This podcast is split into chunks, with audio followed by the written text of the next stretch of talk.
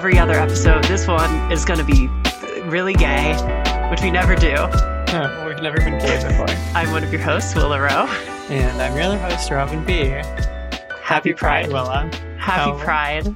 Are you feeling are you feeling gay today? Yep, feeling pretty pretty homosexual. That's good. Gonna gonna have a lot of gay sex. That's absolutely staying in. I mean, yeah, I think it should. Yeah, so it's June. It's Pride. I don't know. How do you feel about how do you feel about this month?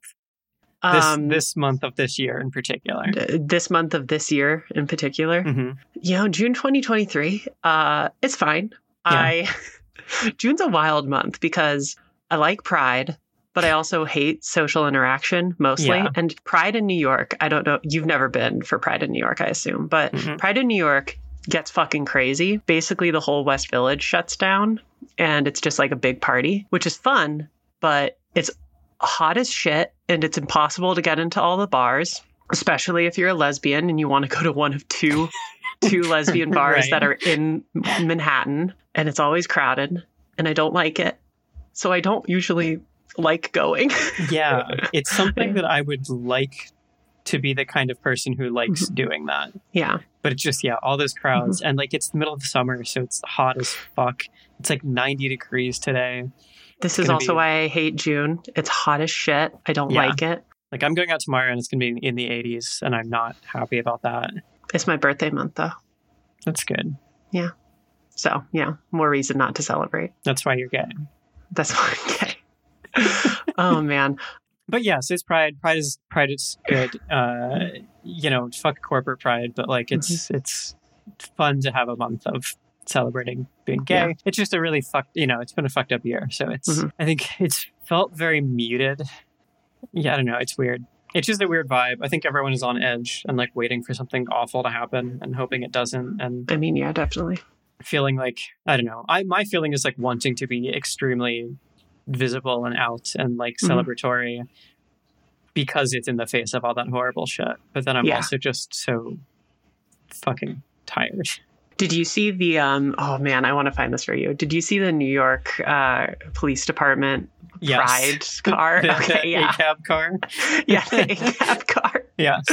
Which is Oh, fucking man. great. I remember last year at Pride, um, we went to the parade, at the like big parade at the end of the month, and they had there were because that that was the year, and I'm pretty sure we're doing it again this year. But we were like explicitly the Pride parade was like cops are banned, hmm fuck cops, like we're not going to have you in the parade, we don't want you here. And there was like a whole contingent of a bunch of cops who showed up, and like because they were police, they basically got a cordon off their own area that was like right in front of the parade, and they had all these signs that were like, we're gay cops and we should be allowed to like, you know, be here. And we were all like, absolutely get fucked. Go Yeah. away. Like, you fucking pricks. Jesus Christ. Oh, Yeah, I don't know what our um what our cop situation is at Pride actually. I, I'm imagining it's that they're just gonna be there because, you know. This is actually this is actually a great way to lead into my first my first point of business. Pharah from Overwatch 2 is officially a lesbian. Wait, wait, wait. I thought you were going to go into Overwatch's Pride map reskinning cop cars. I'm going to. Oh, my okay. god, whatever. That's the, so that's the transition. I know. Not, not in It Yes. Overwatch 2 is celebrating Pride. And they made the Midtown map have a have a Pride parade like reskin, and they replaced all the cop cars. Which is awesome. Like, No cops at Pride and Overwatch. So good. it's so fun. It's such a nice little touch, and I fucking Yeah. love it. But yeah, no cops at Pride, especially in Overwatch. Yes, that's Even how you know that queer people actually worked on this. Yeah. Would you say Overwatch is are cops though? Yes, Are Overwatch not cops? 100%. Yeah, that's the thing. Overwatch are definitely cops. they're definitely cops. Like I know Soldier seventy six is gay, but he's he's also de- like He's also totally a a cop. Yeah. Do you think Soldier seventy six likes trans people? He's one of those gays. No chance. One of those, you, you know, kind. Anyways, kind. but yeah, there was this whole there's this whole Who's the Overwatch least two, cop character in Overwatch? the least cop character The in least Overwatch. Um, Wrecking Ball. I mean, I guess that's true. They don't The let hamsters be cops. Yeah. All right, good point. But yeah, Overwatch 2, like they announced they're hosting their first ever Pride event for June. They did this whole post and it includes like there's all these cute icons and stuff, name name cards, player icons, they plugged the over the uh, Blizzard Pride merch, what I which I think is funny because all that shit looks so ugly. Yes. Uh, they did the Midtown map, but then also they released this new short story called As You Are, and it announces that Baptiste is bi and Mhm. that Pharah is a lesbian. And as someone who has been deep in the Overwatch fandom since the game, the first game launched, Mhm. this is I feel so vindicated Yeah. that Pharah is a lesbian. And on top of that, it's it's so exciting for me because like they leaned hard into it because they just when she's talking the whole thing is she basically talks about Angela, who's Mercy, and she's just pining for her. Mhm. And all she talks about is basically pining. And it's like, you, she's such a disaster, and I love it. And it's like, as someone who mains Mercy and loves Mercy and is always like, you know, they're, I they're all gonna say homosexual. someone who is a disaster. I mean, that's that also goes without saying, but Angela is like my favorite character. Like, you know this. And I think it's very funny that this basically also canonizes the idea that Angela is like a distant, a distant lover who basically just like has put Pharah in like this weird situationship for like ever and Mhm. just doesn't commit to liking her, just leading her on. Yeah. Just like so leading, great. leading her on while like being her pocket healer. It's it's very funny. It's so great. I saw this um I saw this great tweet that was basically like Overwatch really gave the full spectrum of lesbian representation with Tracer and Pharah because Tracer is just in the longest committed relationship with uh, her girlfriend, and then Pharah is in a long situationship where she will be forever pining for her friend. yeah. It's yeah, again, you can tell when things are actually made by queer Mhm. people. It's so great. Um, and one of the things that I think was really funny about this is did you see how Jen Cohn, the voice actor behind Pharah, um, announced this to people? no.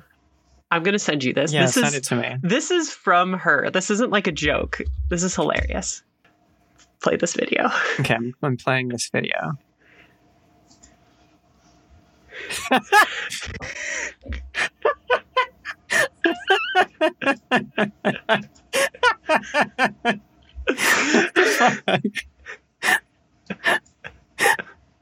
oh my god. The golden curls. Oh my god. This is so much. Do you want to describe Holy what it shit. is? It's a video of Pharah Mhm. just like doing the most over the top fucking dance and there's like a pride flag waving in the background it's playing ymca and there are just like little like graphics of like flags pride flags flapping and then it just says gay and then there's a flash of like freddie mercury and the golden girls and uh it's just it's just fantastic It's really great. Um, this is like this is really reiterated to me that it's time for me to write my long my long Overwatch fic about Mercy, finally which I pitched to you. I You pitched did. to you my whole plot line for this. you sent me multiple multiple consecutive texts about what it was going to be I just watched the one you sent me where it's "Let's go lesbians." i love it Oh man, it's so great. But um, like this is, I'm so ecstatic about this. it is cool i'm not like even like a half of a percent as Mhm. into the like fandom as you are but i was always very into pharah and mercy like it's Mhm. just just such a good pairing and always Yeah. has been and i'm glad that it's now it's becoming a reality I just part of it, like I just love that by making Pharah canonically a lesbian, they have also canonically made Angela a shittier person. yeah it's so Yeah. funny. it's very funny Oh man. So there's so like okay, so something that I really like is there's basically like in the lore, which this is all great. So in the lore of Overwatch, let me let me dish about it for a little bit. There's like so there's like the original Overwatch and then Overwatch gets disbanded. And then for a few years there's like no Overwatch, everybody's out doing shit. And then eventually they reform Overwatch as this like Overwatch kind of like 2 if you will. But they have one less person for some reason. But then they like and they reform promised they were going to do a bunch of stuff that they ended up not doing.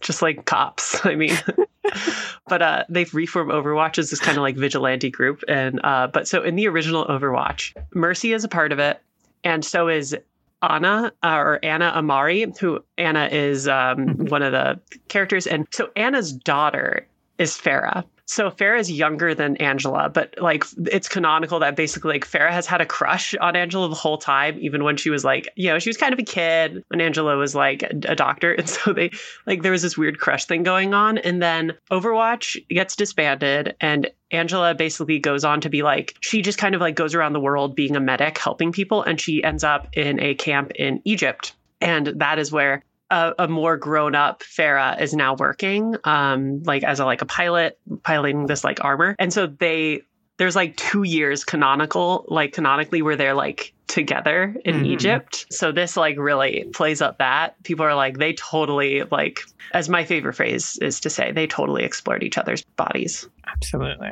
And it's fucking fantastic because then you imagine they reform Overwatch and they both get there. And then, like, the whole time, Pharah's like just pining after Angela and is like, hey, you want to get some coffee or something? And Angela's like, uh, I'm busy. Actually, Anyways, I met this hot evil woman. you know how I feel. Yes. Angela and uh, Amelie Widowmaker, they are Mhm. they are a perfect pairing. I love their dynamic, but that's just because I have a lot of problems. But anyways, you know, do you know what my favorite part about having conversations like this is? What's that? I just like to be reminded that like I know most of the people who listen to this podcast. I know Like- they're going to know exactly what you're into. As Yeah, if they don't exactly. already. Yeah, I mean, well, my parents listen to this podcast. I think. Yeah. Who knows, really? my therapist, although I don't think she listens very consistently. Yeah, but none I of this is challenge the my worst therapist to, like- you've said on Yeah. the podcast. I challenge my therapist to tell me if she listened to this episode. We'll see. I'll let you know next time we have session. Okay, yeah. I don't think Check it's gonna in. happen. Uh, we'll see what she thinks about my um my relationship stuff based on this. Yeah, there's a It's gonna be lot to great. dig into here. I don't know what you mean. I'm a very well adjusted person. No, I can super tell. Yeah. Anyways, uh, this isn't the only gay news I have for you. Oh, yes. Um, Another- gay news. Breaking gay news. Do you listen to Pod Save America and like uh, Jon Lovett's whole stuff? Nope. They have a whole bit that's like do do do do do gay news.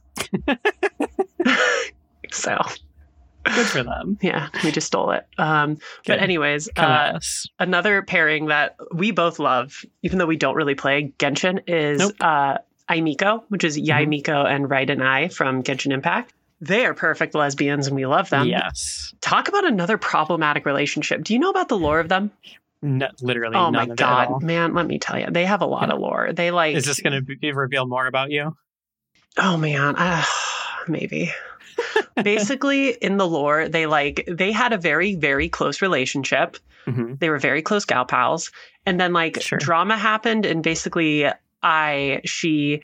Uh, she like was trapped in a like dimension for like 500 years. Like she chose to do that. And so she was separated from yae for like for, uh, uh, from miko for like 500 years. And then eventually like miko and like the you know the main character they like get I out of there and she shows up. Uh-huh.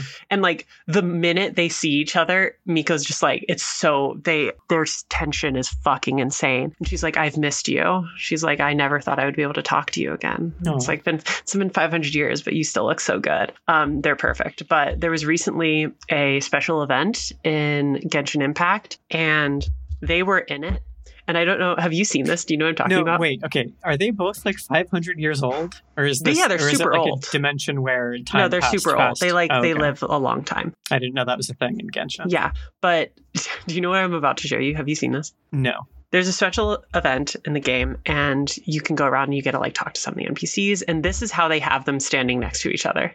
Interesting. they're Literally holding hands. they're literally like pushed next to each other, and their hands are basically like connected, like they're holding hands. I want you to know that this they don't do this for NPCs. No, no. Yeah. So it's like, come on, they, they- are like they are hard, like they're very canonical lesbians. Love them so much. I mean, you know how much I know how much you and I both love them because every Mhm. morning we usually like Literally the every morning. literally every morning. Some of the first things that we do is we send each other Imiko fan art that we see. Uh-huh. I think I think the funny thing about that is it's not even like a thing we decided to do. It's just both of us have like pruned our Twitter feeds in such a way Mhm. that one of the first things we see every morning is Aimiko fan art. Yeah. And it's like as it should be. Like you sent me this great one this morning where they're like, where Miko is sitting on Ei's lap. And it's great. And they're going to kiss and I love It's great. hmm I love them. They're the best. Yeah. Yeah, I it's yeah. So so good, good, That's- good time to be uh, a lesbian who likes video games, I guess. a lesbian who likes lesbians who are fake people in video games. I think it's Um, really so who else funny. is gay? Uh, who else is Um, gay? Anybody else gay? Not that I know of. I think those are the only gay people. It's too bad. They should Yeah. make more of those. Yeah. Um, who do you think is the the most gay couple in Star Rail? I mean, okay. There's like three options. I think I know who you want to be gay the I- most. okay, so there's the ones who are like legitimately the gayest. right, right. There's right, the right. ones who I believe are extremely gay Mhm. and yet again tells you more about what I like to see in a relationship. Yes. And then there's the other pairing who are just perfect and should be gay Mhm. together. So let's go through the list. Obviously, the like the ones who are canonically so gay is Bronya and Seele, yes, which extremely. I don't know if you know this, they are canonically like gay. Yeah, yeah.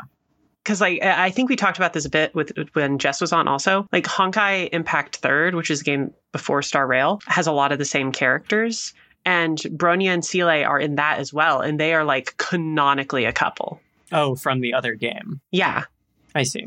And in this, they're I mean, come on, they're I mean, basically yeah, the same. it's like it's the kind of thing where it's like pe- people who do, who want to pretend that like there are no gay characters in games. Like, well, they never said it in the game, so it Mhm. can't be true. When it's like there's characters like Bronya and Seele who like in Star Rail they are never like we are homosexual lovers, Mhm. but like there is no like there is no other reasonable reading of their relationship like like i think for a lot of times uh, you know we will be like oh like we like their relationship and so they're we're gonna like headcanon them as gay i Mhm. don't think that i like i don't think that's what is happening with Bronya and Seele. it's just like what is being portrayed as a is a gay relationship and whether or not they say like explicitly that that's what it is it's like i don't know i think i think that's a weird standard to hold things to because it's not like we don't expect like straight characters to be like yes we are heterosexuals like I think no, they should. They should have to announce it. i think they, should have to for They should warn reasons. me. um I need a but yeah, trigger warning if they're straight just- people. it's just such a like weird double standard where it's like people will just assume that straight characters are in a relationship but if they're gay and they don't like have it in writing it's they just Mhm. assume it's not so like Bronya and Seele are canonically gay in Mhm. any way that possibly matters i think the same with uh what's her name serval and Cocolia. oh, like and Cocolia. Oh my god, theirs is so great. It's they have a depressing, really intense but I love it. yes I really love the angst of that relationship. There's another like uh, both sides of the spectrum type of relationship. Yeah. We have Bronya and Seele who are just like sweet and love each other, and Serval and Cocolia who are just like so toxic. I love them. They're so great. I absolutely Yeah. adore them. Then you have March 7th and, St- and Stelle. yes, which is They my favorite. Perfect. They are so cute. They are girlfriends. I love them so much. So unbelievably gay. I, I mean, love her. yeah. I mean, she's literally has like the trans colors, first Uh, of yeah. all. I think she's adorable. I think they're very She's great. cute. I love them. There's a lot of great art of them. Yeah, I like yeah because March is just this very like cutesy Mhm. girl, and Stelle is like Just a six and a half disaster. feet tall and carries a baseball bat around. Yeah. It's Also, just a great dynamic. disaster. Stella's like And- such an yes. idiot, and it's funny. Yes, yes, I do love what a fucking dumpster fire she is. hmm And then, obviously, for me, I love Kafka and Himeko. Mhm, There it is. Come on. Yeah. They have such sexual tension. They oh, I mean they they absolutely do. Like it's it's it's like I would say not even quite like an enemies to lovers thing. It's like a they are like rivals. They are enemies who fuck. Like, yes, right. enemies and lovers. yeah. They're so great. I love them. There's some spicy art of them. You don't say. Yeah, I, I don't know if you've. e- I doubt you've ever seen it specifically from me don't even know sending it to you. find such a thing. Yeah, I like them a lot. I just, I mean, we talked about this before, but Kafka's, uh, there was, I saw this great bit where, so like Kafka's whole thing is that her literal in game mechanic is that she dominates people. I Mhm. saw someone who was playing and they were like, Kafka keeps only do- dominating Himeko on my team. I was like, so oh, there you go. There, there it is, canonical. yeah. Oh what my else do you God. need? hmm What other gay video games do you like? We were talking about Video this a little bit, gay. but I mean, all video games are gay. Uh, but like, we we have such a problem with so many queer games because they're like kind of shit. Oh yeah. I will call it out, but it could- Mhm. because like my favorite thing is um, there's always like lists of like here are the best queer games to play for Pride, y- you gays. Um, and hey, gay, are you gay? Do you like gay games? Play these games, gay. But and then they're like play The Last of Us Part Two, And and, I'm it's like, like, oh my god, You wanted you wanted trauma, right? Yeah, you want a trauma? You want to see a bunch of people get fucking murdered and a bunch of traumatic shit happen to queer people? Yeah. Oh my god. Um, yeah, the lists are always like Last of Us Part Two, which is just like transphobia the game, mhm. and then Tell Me Why. Tell Me Why. Is also, what else is on there? I mean, I mean, Life is Strange is always on there, which is Mhm. again like we were just having a conversation before Mhm. recording. It's like good game, but also, man, I sure wish there were more entries on this list. Like I feel like, Like, they always put Bioware games on there because you can be s- There was- slightly yeah. gay. because you can, yeah, because you can make your character gay. It's just like I think I told you about this. Every time I play Mass Effect, I have to mod it. I only play it on PC because I have to mod it. Because if you play as female Shepard, you have some options for female romance. Uh, in the first one, you on- you only have um, Liara, but I refuse to do this, and I have to mod it because I will only pursue the the only good relationship, which is you have to pursue Tali. Yeah. she's perfect. Yeah. and she is my wife. I, I agree. Yeah. you're correct. Mhm. Yeah, I don't know. That's the other thing. Is like those are those are the games that get on this list because there is like, eh, there's an option there if you want it and if you make those those choices. You know, it's um, like I was thinking about this earlier and it was Mhm. kind of bumming me out.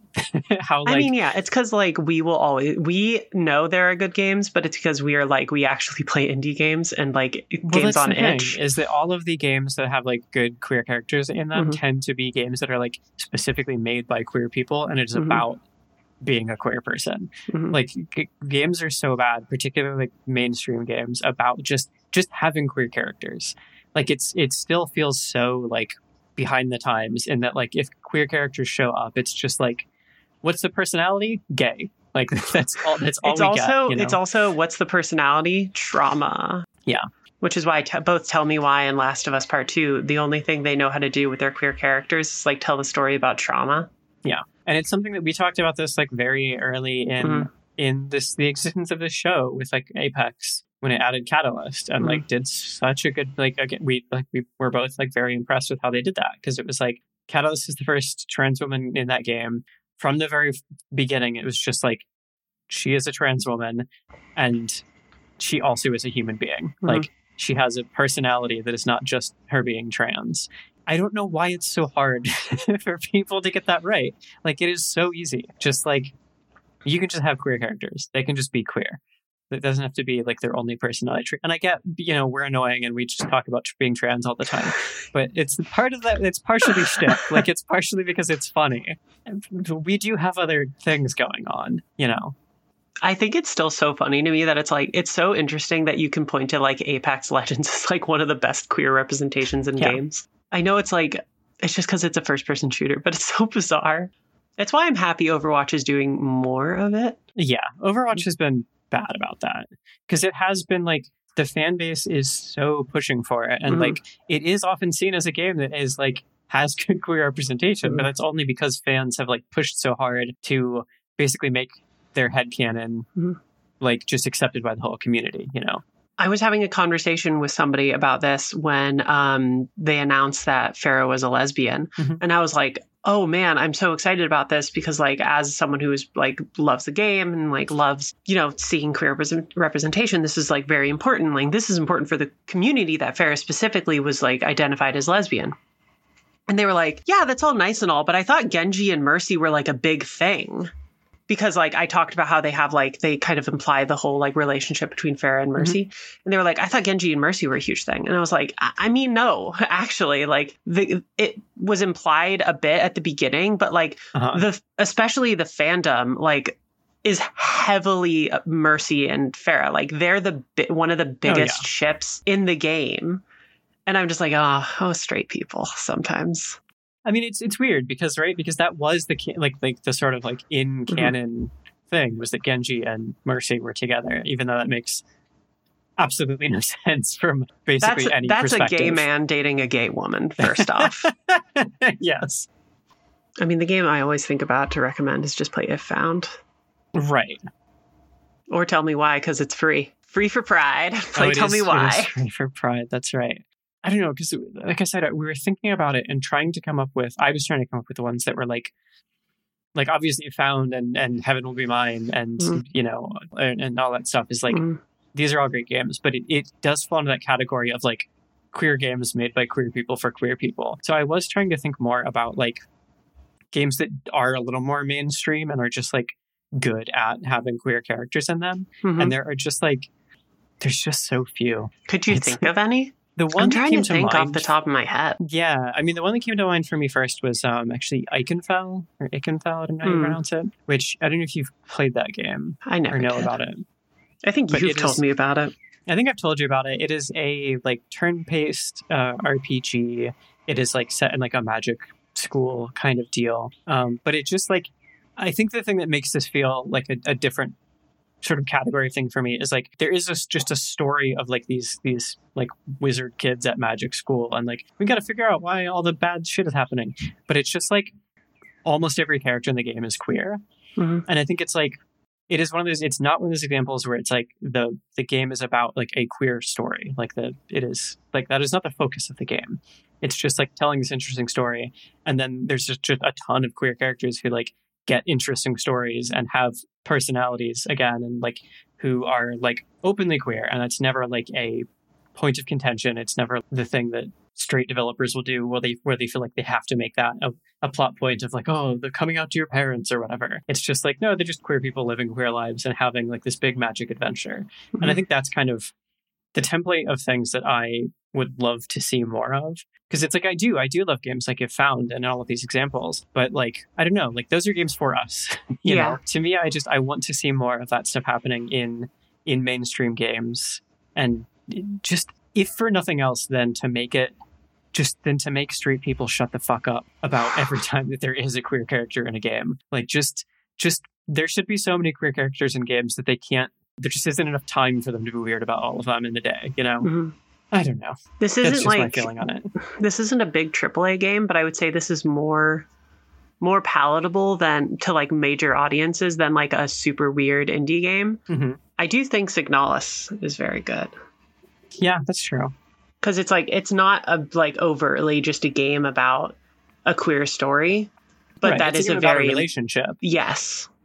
And it's like a horror game. It's you Mm-hmm. know, it's like it appeals to the horror game audience, but then it's also like yeah, but also like this is inherently a queer story.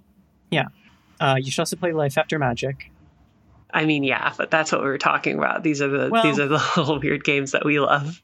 Yeah, that's true I think anytime we start recommending visual novels, you get off the mainstream because people Yeah. don't see visual novels as real games.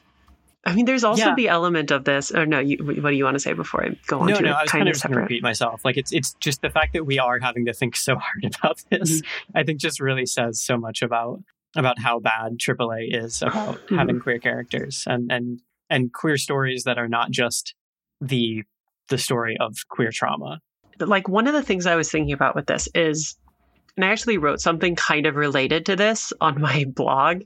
I wrote it in grad school last year, and then I just like had it in my drafts, and I never published it anywhere. And I decided to publish it on my Substack recently. But I wrote a story called "Why Are So Many Queer Characters Straight?" talking about the like phenomena of like the queer community will latch on to straight, like canonically straight characters and because you can read into the metaphor of their stories of being like queer allegories Yeah. and so often we actually will attach to those characters more than like canonically queer characters because there's there's something about like doing a story unintentionally queer can make it feel more real than like when straight people make queer stories and they're Well, it's because Not when good. straight people are writing straight characters, they make them characters, Mhm. and when straight people are writing queer characters, they make them they make them caricatures. Yeah. not a character but a caricature but and it's like it makes me think about the, the phenomenon in gaming specifically of like there's jokes all the time about like which games are gay and like and you, you wouldn't think they are like which games are trans and it's like i think about you know fallout everybody's like fallout is a game for the gays New Vegas is and new vegas games will make you trans game trans. for reasons no one can explain. yeah but it just is and It it's like is. I It's- think about true. that. It just doesn't make sense. and and another element is that the souls games Yeah. are very you know for the trans and you know queer community and it makes me think about um i feel like uh, i feel like for sure you've read this piece but you know the piece yes dark sun gwyndolin is a trans woman no you can't have her I don't know if I do know this one. oh my god are you serious you're gonna have to read this but Yeah. For me, it just feels very like it's difficult to read a game that is about literally fighting to claim your body Mhm. as anything other than a trans text. you I know. Like, like it, I, yeah, I mean, even aside from any other uh, any other consideration or like any canonical explanation, or you know, people like Gwyndolin who are very c- clearly trans, like that very that concept is just like I, I don't know how to read it another way. I mean, you should read this piece, but everybody should read this piece. But it's the idea of like, it is about how we claim characters for their transness, and especially how the reverse of the idea of characters being unintentionally queer. There's the idea of not calling a character queer, but kind of queer coding them in specific ways. And Yeah. then how, if the queer community then claims them, other people will be like, I don't know what you're talking about. This character isn't gay. This character isn't queer. Like the where, where that there's in no way they don't say that. And then we can be like, no, but look at the way they use like queer coding and like stereotypical like characteristics. And then they're like, but they're not saying that that's what it is. And it's like, okay, that's Yeah. yeah. It's a very interesting like aspect of the idea of like how we have representation or lack of in games. Yeah. It feels like a I don't know, there are kind of two sides to that. And one of them is that idea, like we were saying earlier, like you don't need to explicitly say the characters are queer for them to be queer. In the case of, you know, like we were saying with, with Bronya and Seele. But then there are games like, I remember getting very frustrated with this in the latest Fire Emblem game, Mhm. where there were characters like, there is a couple that like is a gay couple. And then there is, uh, what's the name? Fucking Rose, Rosa, Rose something, who is just like this dude with like long flowing hair that's like blue Pastel and pink, and pink he and blue. dresses. And there's these things where it's like it's they're using like imagery that is very recognizable as queer, Mhm. but by not calling it out, it it makes it feel. I, I mean, I wrote a piece about this as well, but for Inverse, which is ju- just like it, it feels very frustrating to have these characters where like everything about them is is using the sort of the language and the aesthetics that we associate with with queerness, but staying so far away from that issue as to like basically erase it from the game, and that can be frustrating as well. Where it's there's there's a way you can do it where it's like we're portraying queer characters and we don't need to say it because it's it's very clear that that's what's happening. And there's another way to do it, which I think is the way that Fire Emblem does it, which is like we're going to give you all of these kind of signs and symbols that you associate with queerness, but then back off to the point where it's like there's just it just becomes this kind of muddy mess Mhm. where they they don't want them to be read as queer. Whereas I think the other opposite, the other example with Star Rail is like it feels like they want them to those characters to be read as queer. I don't know. It's like wanting to have the credit for for putting that in there, but not going far enough as to like freak out people who don't want to have gay people in their games. Mhm. And I think I don't know. It's a, it's a fine line, and I think it's one that like clearly I'm struggling to even explain. But it kind of is just like in it's just like in the text. It's the way that these characters are written. It's like do they feel like fully developed characters, or do they feel like people who were just sort of like attaching all of these different signifiers on, and then never I don't know having the courage to explore them as people.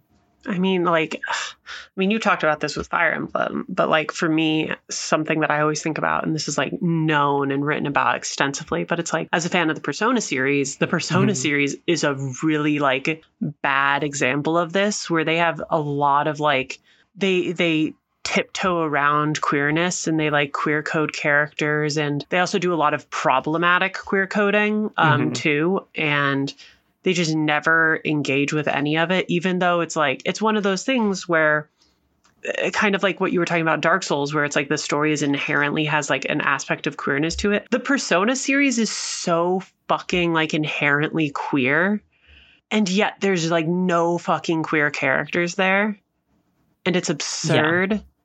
And like, uh, you know how passionate I am about that because it's like, I mean, there's the whole thing in Persona 3 where you actually get to play as a female character. And there's that one relationship that is absolutely fucking gay, but it, it, they won't say it and they, nobody ever says it. And it's like, ugh, I don't like it. Yeah. sad. Do you have do you have any like insight on that idea? Like clearly I was fumbling to articulate, but like what is the difference for you when you have between like having queer representation that is like so clear it doesn't need to be stated Mhm. and having what look what should be a queer character but refusing to acknowledge it like is there something you can point out that like makes that what's the difference between good versions of that and bad versions of that because it's something that i really am struggling to articulate Yeah. like it's it really is like it just feels like just the vibes of the of the piece you know Yeah, I, I think it's it's weird. It is kind of a vibes thing where it's like you know it if you see it. Yeah It's like you can feel if there's goodwill behind it. hmm I'm I am at a loss. It's like it's hard to pinpoint.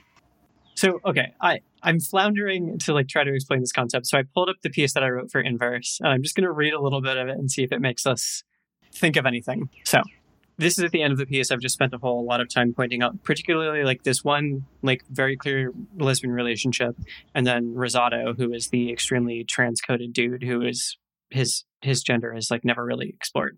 And so I, I'm writing about the the idea that like this could be an interesting way of of these could be interesting examples of queer representation in this game. Instead, Fire Emblem Engage, that's the name. I forgot the name of this game too. Instead, Fire Emblem Engage avoids the possibility of either getting trans representation right or fumbling it completely by taking an ever popular third option, pretending it's not there. Just because a character doesn't conform to gender norms doesn't mean they're trans.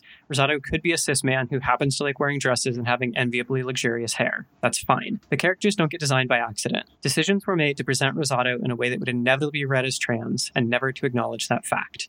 If we had a wide array of gender identities and sexualities presented in games, none of this would be a problem. If queer characters weren't routinely made into punching bags, these halfway there depictions of queerness would be a totally acceptable part of a larger picture. But that's not where we are.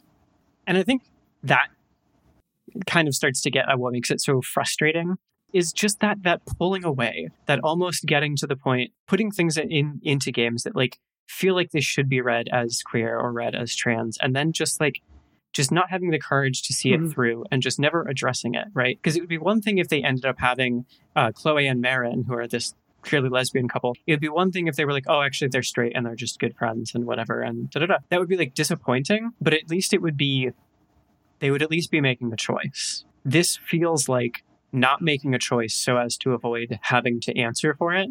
And I think that's extremely frustrating. And I think the the larger point at the at the end there is where it's really irritating, where games right now are so so bad at this that like any of these individual examples aren't necessarily egregious. Like I don't need Fire Emblem Engage in particular to have this this particular relationship, but it's the fact that it is part of a pattern for the entire industry that just makes it so disheartening to see like all you had to do was take the one step of of like just being explicit about it like for one second and you would have been better than 99% of games that are out Mhm. there but it's just like it is a it is an environment where that is just happens almost never which makes every time that it doesn't happen just feel like piling on and piling on and piling on it's part of this larger trend that makes it feel so i don't know so disappointing you know You know, I actually think this kind of like ties back to why I think, you know, me and so many other people in the Overwatch community are like really, really excited about hmm. Pharah specifically being like now identified openly as a lesbian. And like if you read the short story, literally it's it's it's so like hard in the stone which she literally is like i am a lesbian. It's like there's no like you know tiptoeing around it. And Mhm. i think it's something where it's like it's incredibly cathartic as the audience because Overwatch in a way they didn't have to do this because like the the community is already there to bel to like ha- to, to kind of like have her and we've like accepted her as our own in the way that you can read into these things that you know you do with like with Fire Emblem Engage. But the fact that the developer is willing to go out on a limb and be like like without question this is queer representation. We want it. We have it. This is part of our story. This is part of our design and we are going to confront that. And that also comes with confronting the like shitty aspects of the community in the world who will hate that which there are so Mhm. much. And like I, if i don't know if you've seen any of it but it's like pharah being you know called a lesbian has like gotten so much shit. But it's like it's it's from for the developers it's like them kind of like taking a stand of being like we do want this in our game we want this we want to support that and we want to like bring that into you know gaming more and so when they don't and they take these half measures like in fire Mhm. emblem engage or anything like that it feels like it's it's you know trying to have your cake and eat it too where you can like you can basically like take credit for the queer community who does like it and you can disavow it for the people who don't Yeah. and you it's it's kind of a Disney situation where Disney does does this a lot where they're like look every like every Disney movie is like we have the first gay character in Disney history now and it's like you know it's it's one character in the background it's like this was in Star Wars where they're like we're gonna have the first gay couple in Star Wars and then it was like two girls kissing in the background of one scene and then the way Disney always does it is that it's it's like seeking to get this approval from the queer community with this tiny effort and then when you have it outside of the US, they literally just cut these scenes because they're Mhm. completely inconsequential. And it's like you want we want representation that isn't inconsequential and able to just be shoved off. So it's like even being able to kind of like be like, eh, we don't really think that, you know, these this character is trans or queer in any way, but if you want to, that's good for you. Yeah. It's kind of like yeah. it feels like providing cover for homophobes and Yes. transphobes, right? It's like it's it's saying like, don't worry, we're not Mhm. gonna we're not gonna put gay stuff in your game. uh, and then it also like that has kind of the knock-on effect of like then when queer people read those characters as queer, those shitty people then go, oh, these fucking queer people, like they always they say everything's gay. They just want you know. The, the game never says that th- these characters are gay. Mhm. It's just these people are just saying everything is. I think it's a really good point. Is wanting to when when developers or like you know any kind of artist says just goes out and says like there are there are queer people in this game. I think you can read that like by extension you can read that as we want queer people in our community as well. And when you refuse to acknowledge the queerness of characters in a work that also feels like refusing to acknowledge the queer people who are like in your audience. Um, i think something else you said really hit me too which is when you you described like the Pharah thing as like feel a feeling of catharsis. And i think on some some level it also just feels like when you have these situations of like characters that like read as queer and then they are like confirmed like in in canon to be queer it is like having the acknowledgement that that what you're seeing is real. Mhm. that you're like you're not just you're not just grasping at straws that like you can we we see the signs like when you write a character who is queer coded like whether you say it or not like we're going to recognize that. And when you then say that that character's not actually queer it feels like i mean i guess the overused like misused term that people would say was like that's like gaslighty Mhm.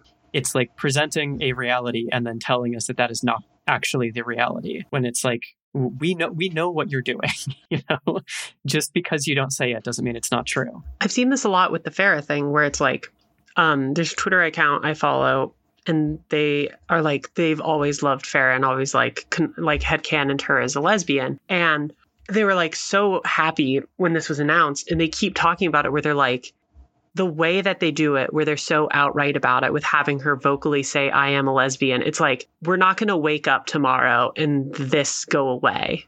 Hmm there's not like going back from this. And that's important. Yeah. And it's like i was thinking about this and and it's like i was thinking about somebody or a company who's like i think really bad about this is nintendo Mhm. and i think there's a couple examples about this but like the two that i think about is obviously samus and then um god uh you might know this there was that splatoon 3 character that everybody was like this splatoon 3 character is like oh it was like trans or ace or yes. something. Um, you know what I talk about. I'm talking i about. do know Or it was that they thought they were non- non-binary. People were like, this character is non-binary. oh you know i was thinking of the um that's the pokemon character who was just like in like decked out in like pink and blue Oh yeah, I mean, the like tw- the like streamer. yes I you know. But like, so I, I, Anyway, I want yeah. to talk about this because Nintendo sorry. does the the like. It's so funny because we talk about how like it's so it's difficult when companies like don't lean into it but it's like Nintendo actively goes against it where it's like so Shiver is this character from Splatoon 3 Hmm. who when Shiver was like revealed everybody was like oh my god I think Shiver is like non-binary and that's awesome. And this became such a big fan theory and Nintendo literally went out of their way to tell like The Verge. They were like listen we want to confirm that that is not true Shiver is uses she her pronouns. We want to we want to nip that in the bud. And then again this happened with Iono in Scarlet and Violet where because of her character design people were like I think Iono is non-binary or I think Iono is trans. And literally again Nintendo went out of their way to be like no.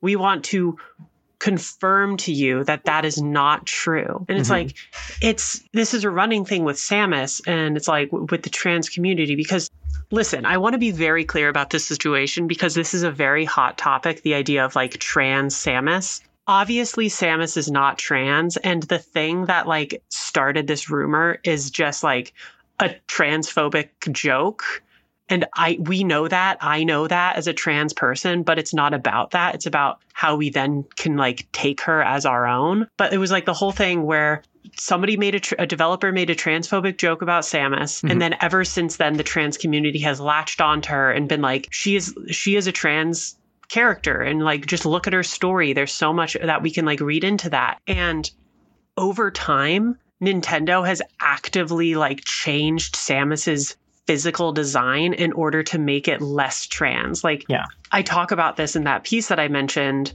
when when Samus originally was designed her canonical height was six three. as of today her height is five foot two this is a canonical thing they changed because they didn't want her to be able to be read as trans. and yeah, I mean the design has been like more and more like put into like a stereotypical feminine just proportions. Like it's not just the height. Like it's Mhm. like look at her, you know, original design compared to how she is in, in more recent things. It's yeah, it's it's incredible the degree to which people go, they go out of their way to be like, no, no, no, no, no, it's nothing going on here. But it's yeah, I don't know. I think that is an interesting point though, where it's like it did that it started as like a joke, and it's like yes, obviously we know that, but that that doesn't really matter. Mhm. Like what matters is how the character feels and how we can recognize ourselves in that character. And like that's Samus is trans because people think that Samus is trans, like not because a developer said so, you know, Mhm. not because it's in some design manual. Mhm. It is it's the same thing with Dark Souls. It's like, no, I don't literally think that they were trying to like make a trans narrative out of Dark Souls, but I think you you experience that story as a trans person and it is mm-hmm. your story. It's the same thing with with Samus. No one needs to tell you what it is to feel trans. You just you just see it and you know what it means, you know. And I think it's I think at the end of the day, kind of like I, I feel like this is like a kind of like a good like kind of summary thought or like thesis at the end of this is like the reason it's so important to have characters like Pharah and like Catalyst and these characters that are canonically said to be like queer or trans is that as queer and trans people, we can recognize ourselves in stories Mhm. that aren't explicitly that, but that's only once you've gone through the fucking difficult process of realizing it within yourself with Yeah. no point of contact. Like, but if you don't know that you're trans or queer yet, and you're looking into media and there's no representation for you. Mhm. This is why so many people take so long to come out. And that's why it's so important to actually have representation instead of nebulous claims. And I think that's what it comes down to at the end. That's like why it's important to have a real representation. Damn. Can you believe we started this episode as a fucking joke? I know. This episode started wildly different. And now Yeah, no. I mean and now was- here yeah. I am God, being so at you. smart. You're so smart. You're so good. I'm fucking great at this. yeah it's no it, you're totally right like it's so easy to forget that from you know the other side of this Mhm. like how difficult it can be to and how meaningful it can be to recognize yourself in in a character when you maybe don't know what it is you're recognizing, but you you you can see something in there that it's like, oh, this is actually similar to me. Like this is not just this feeling that I'm having is not just because I'm broken, it's because I am trying to be something that I'm mm-hmm. not. And having representation of a character who is trans and who is heroic, you know, in the in a lot of these cases, or at the very least is like is not it, it, doesn't need to be fixed, you know, it's not a problem with them, it's just who they are. I think that's that's so fucking important. And it's yeah, I mean that's just such a good point. Like it's like I said, it's like it's very easy to to forget like once you've once you've been through that process, like that that at one time, like how how important it would have been to you, how much mm-hmm. it could have meant to you, and uh, I mean, in my case, I think about all the time, like how my life would have been different if I had realized this before I was in my mid 30s. And it's not like you know a trans video game character would not would not have like done that. But if we have a culture where these stories are not told, or where there's only one form of trans experience that's ever presented, then you start to think that if you don't resonate exactly perfectly right now with the one story that you've ever been told about trans people, then you must not be trans. Mm-hmm. Whereas if you, yeah, if you do have more representation, you have more opportunities to see that like there are many ways to be a trans person or to be any, you know, a queer person in general. Yeah, I don't know. That is that is really important.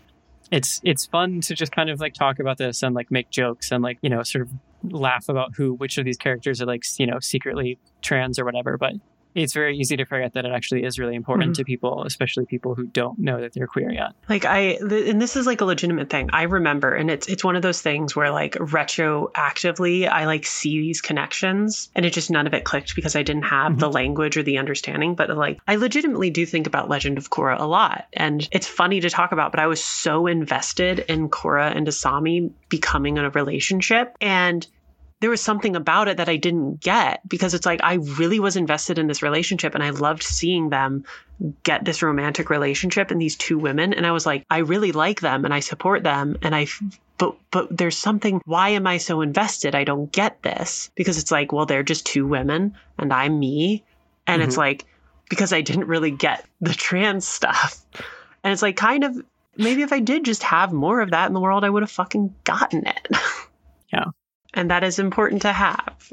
Yeah, we, we talked about this a little bit on our I think when we talked about the the Harry Potter game of like games that we we played and kind of like recognized parts of ourselves in it. Mm-hmm. Like I know I mentioned Subserial Network was a big part of like me having these feelings that I later recognized as dysphoria, which again, like one of the developers of the game is it has been outed as an abuser, and I don't want to promote that game, but mm-hmm. like there are stories you can read that that make you recognize part of like something in yourself. And like that is not explicitly a trans game. It's uh, again to bring up dark souls again like I, I was joking about it earlier but like really like this this story of like transformation and like trying to having to struggle to find your own identity is like baked into those games. And i think there is a reason why it resonated with me and with a lot of trans people. Like it's one of those things like it is it is sort of it's fun to joke about but it also is like real. Like there's mm-hmm. a reason why those jokes exist, um, and it's because it's I don't know. It's kind of a silly thing to like play this like action game about fighting zombies and be like, oh wait, I'm trans. like that is funny. Yeah, but it's also real. You know. Th- those are the things that we grasp for is these like these coded things where it's like if we had more explicit permission to think these things about ourselves and more explicit models for how to, to look at ourselves, I think we would have a much easier time, many of us, like come to terms with who we are. Yep. How did we end up here? I don't fucking know. this wasn't on the doc. this was not on the doc.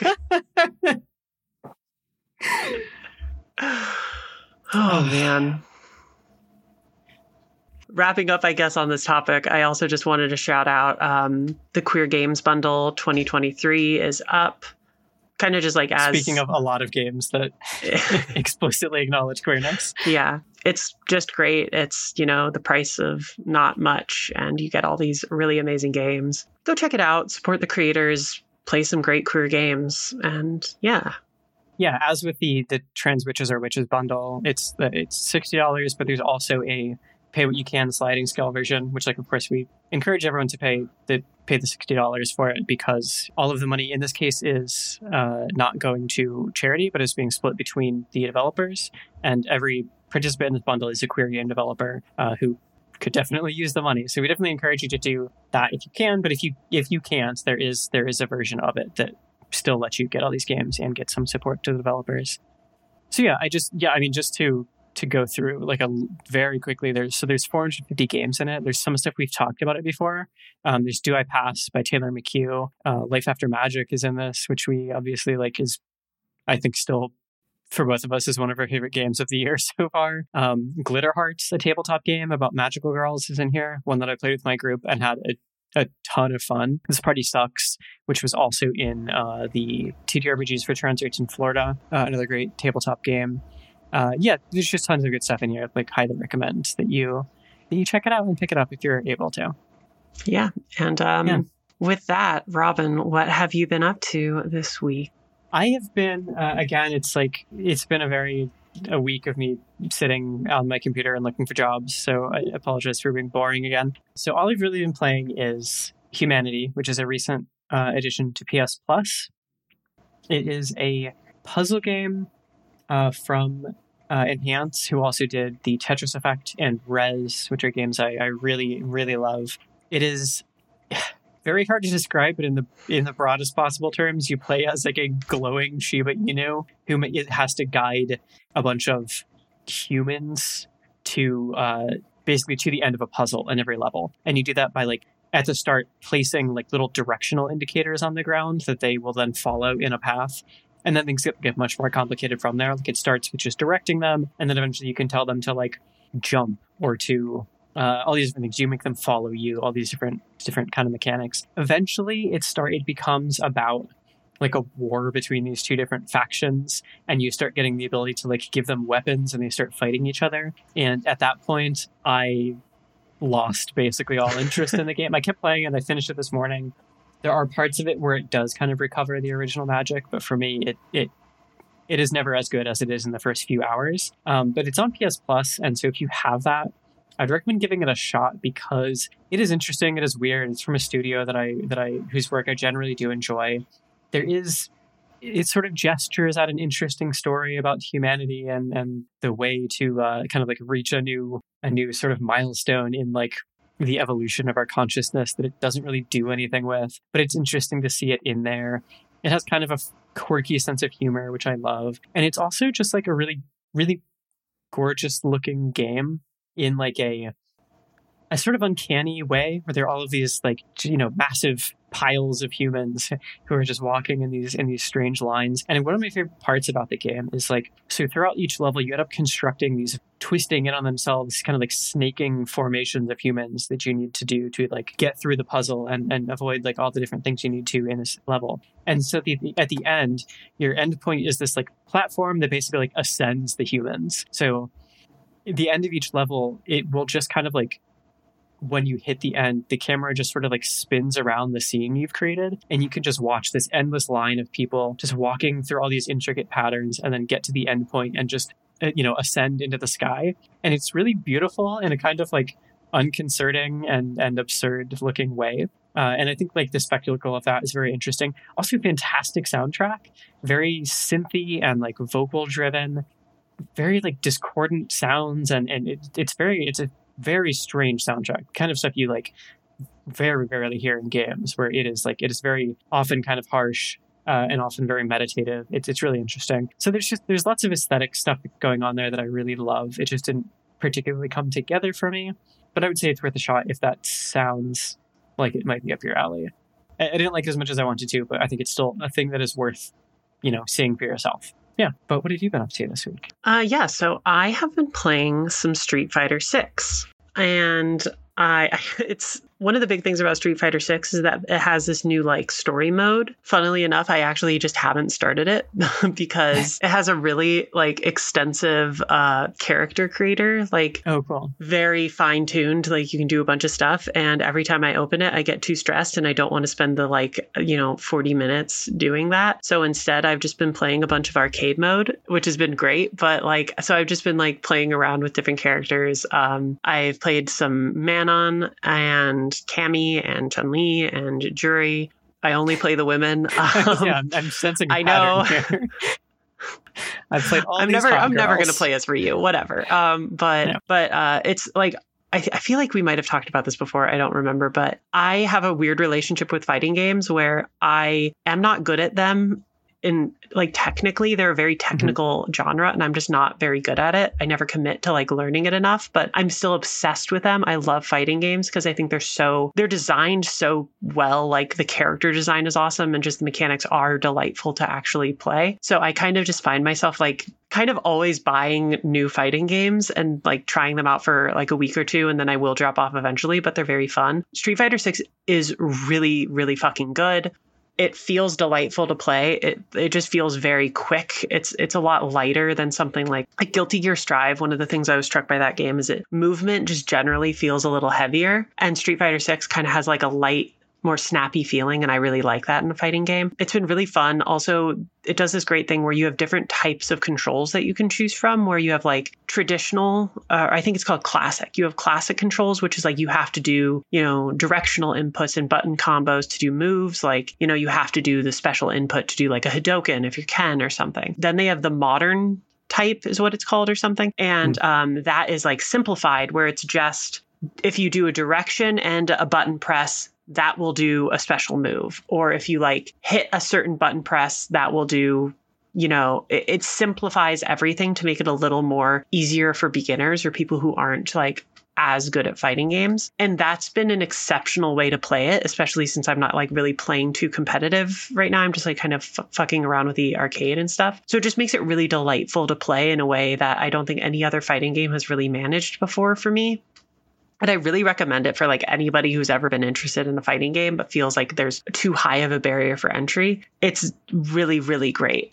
And like uh, what I hear about the the story campaign is that not only is it like a really fun story campaign, but also it's kind of the beauty of it is that it uses the story to kind of be this like really really extensive kind of tutorial of like Mhm. here's how you play a fighting game and we're going to teach you through this long story. So that's really fun too. It seems kind of like one of the biggest things they wanted to do was like make this good for beginners but not like too you know toned down that it wouldn't be on the level of competitive play. And i really like that. Um it's great. Yeah. and i wanted to I wanted to kind of like do a pairing. So I'm going to recommend uh, a manga to read with Street Fighter 6, which is there's this great manga called Young Ladies Don't Play Fighting Damn. Games. I was gonna make this joke. Well, I was gonna say like, oh, I know why you know it's genre never clicks for you. I know. There's this great Because young ladies don't play fighting. There's a great manga called Young Ladies Don't Play Fighting Games, which is basically about these high school girls who like fighting games, but like the school is all prim and proper. And literally, there's like a rule that if you play video games at all, you can get expelled. But they just really love it. And they form this little tight knit group. This is also a Yuri manga. So eventually they will kiss, I hope. But uh, we haven't gotten to that point yet. But it's, it's, it's this really great manga, which, um, it does this exceptional thing where the the manga art itself is so well done in the act of showing the fighting game in the manga that it kind of like it acts itself as a tutorial for the reader because it wants to eventually tell a more complex story about like these girls being able to be good at what they're doing. But in order to do that it needs to inform the audience on how to understand a fighting mm-hmm. game. So it does these really smart things where it's like certain characters are beginners. So other characters kind of like have to teach them, which by extension teaches the audience. It's it's really great. That's really cool. And also it's like it's a really great story about like the realities of, you know, being a woman in gaming and specifically in competitive gaming and the fighting game scene, which all competitive scenes are incredibly problematic have been for a long time, but like the fighting game community is this weird duality where it's Mhm. been incredibly misogynistic for so long, despite also there being a very vocal contingent of the fighting game community that is queer and female. So like this story actually does a really good job of like representing that. I really, really like it. And I think it's it's a great pairing with Street Fighter if you're picking up Street Fighter. So that's what I've been up damn. to. You're making me want to do two things that I never do, which are play fighting games and read manga. Like those, those would sound really great. Yeah. But uh, I think with that, we will end our episode that started off very silly and then somehow got less silly. And now we are back here. Uh, Ended with a weird group hug yeah. kind of feeling. hmm Like a good therapy What session. would be a you know a conversation between two queer women? honestly. Starting out trying to have fun and ending up trauma dumping. That's happy pride. Happy Pride. Happy Pride. Hooray, we did it. You can listen to Girl Mode anywhere you listen to podcasts. We are on Twitter at Girl Mode underscore pod and on Cohost at Girl Mode dash pod. I am on both of those places at the Willow Row. And I'm both of those places at Robin Bomba. Rate us, review us on wherever you listen to podcasts. Uh, tell your tell your queer uh, polycule about us. Yeah, tell Um, your therapist about us. Tell your therapist about us. Yeah. if you're my therapist, tell your other therapists friends about us. Tell tell your other patients about my Yeah, break podcast. HIPAA. break HIPAA. but yeah, uh, with that, uh, have a have a good pride. Goodbye. Goodbye. Be gay. Do crimes. Okay, do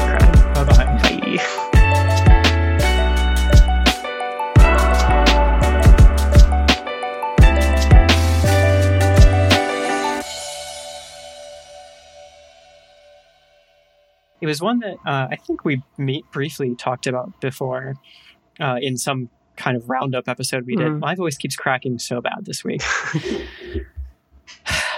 voice training is hard, Willa. Yeah.